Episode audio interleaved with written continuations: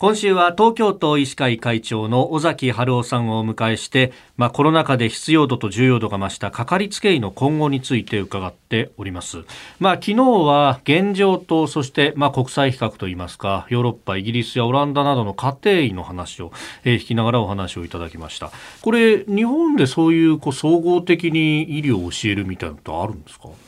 今回のいろいろ専門医制度が改革されて、はい、今までその各学会がやってたものをですね専門医機構っていうのを作って、はい、全部内科も外科も何もそこで管理しようと。そしてあの要請をですね責任持ってやっていこうというふうに体制が変わった中で、はい、やはりそういう各科の専門ではなくて総合的に見れる。総合診療医っていうののこれも専門医の一つに今度加えようということになったわけですよね。はい、日本でもようやく始まったそうです。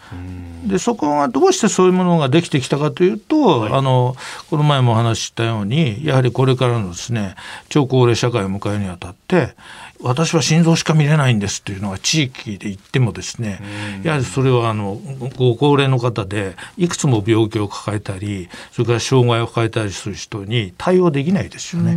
ですからいろんなこといろんな科のことも分かっていて、はい、それから認知症だとか介護とかいろんなそういうことも在宅医療とか分かっているような方がやっぱり必要になってくるんで、まあ、そういうあの広く見れる専門の人も要請しなきゃいけないということでこの総合診療医っていうのが専門医の中に一つに今度加わってきたわけですよね。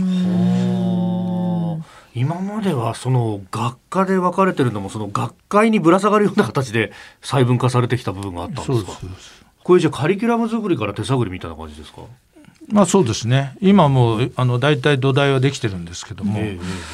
それであの各各大学には大体総合診療科っていうのがあるんですけども、はい、まあ、そこの科でまあ養成していくっていう建前になるんですけどもね。ただなかなかですね大学は大学で、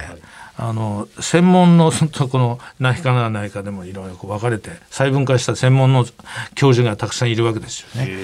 だからそういう中で学生さんの方は地域で貢献しようとい。う気持ちで、例えば卒業時はですね研修を始める人って結構いるんですよ。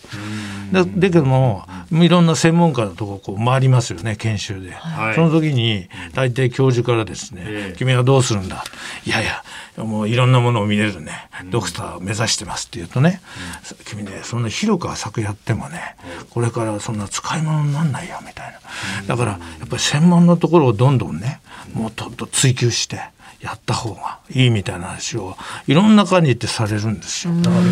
ですから例えば34割ぐらいそういう GP を目指す人がいたのが、研修が終わった後はですね、もう1割以下になっちゃうあそうなんですね。そういうのが現状で、はい、今その総合診療医をになりたいっていうかそこのコースに行く人が200人とか300人しかいないんですよ今。だって80大学がありますから、はい、8,000人から9,000人卒業するわけですね。その中で200人、ええ。だから何千人っていうレベルでそういう人たちが出てこないと、将来の地域医療の中で活躍してもらうには足りないわけですよね。それすみません大学のその教授が専門にならないかってこう勧誘する理由って何ですか？それはその、うん、そこのやっぱりその科にとってはやっぱり専門領域をどんどん研究者を増やしたりいろいろして論文を書いたりいろんなことをやっていかないと成り立たないわけですよね。で大学としても例えばここのこういう教授がいてこんな研究とかこんな最新治療できますっていうのを売りにしてるところも多いですから。そうするとやはりあのそういう意味で専門を極めていくっていうこともね大学にとってはやっぱ必要なんですよ。だからやはり大学だけに任しとくとなかなかその総合診療医的なものがどんどん養成できる環境にはないと私は思ってます。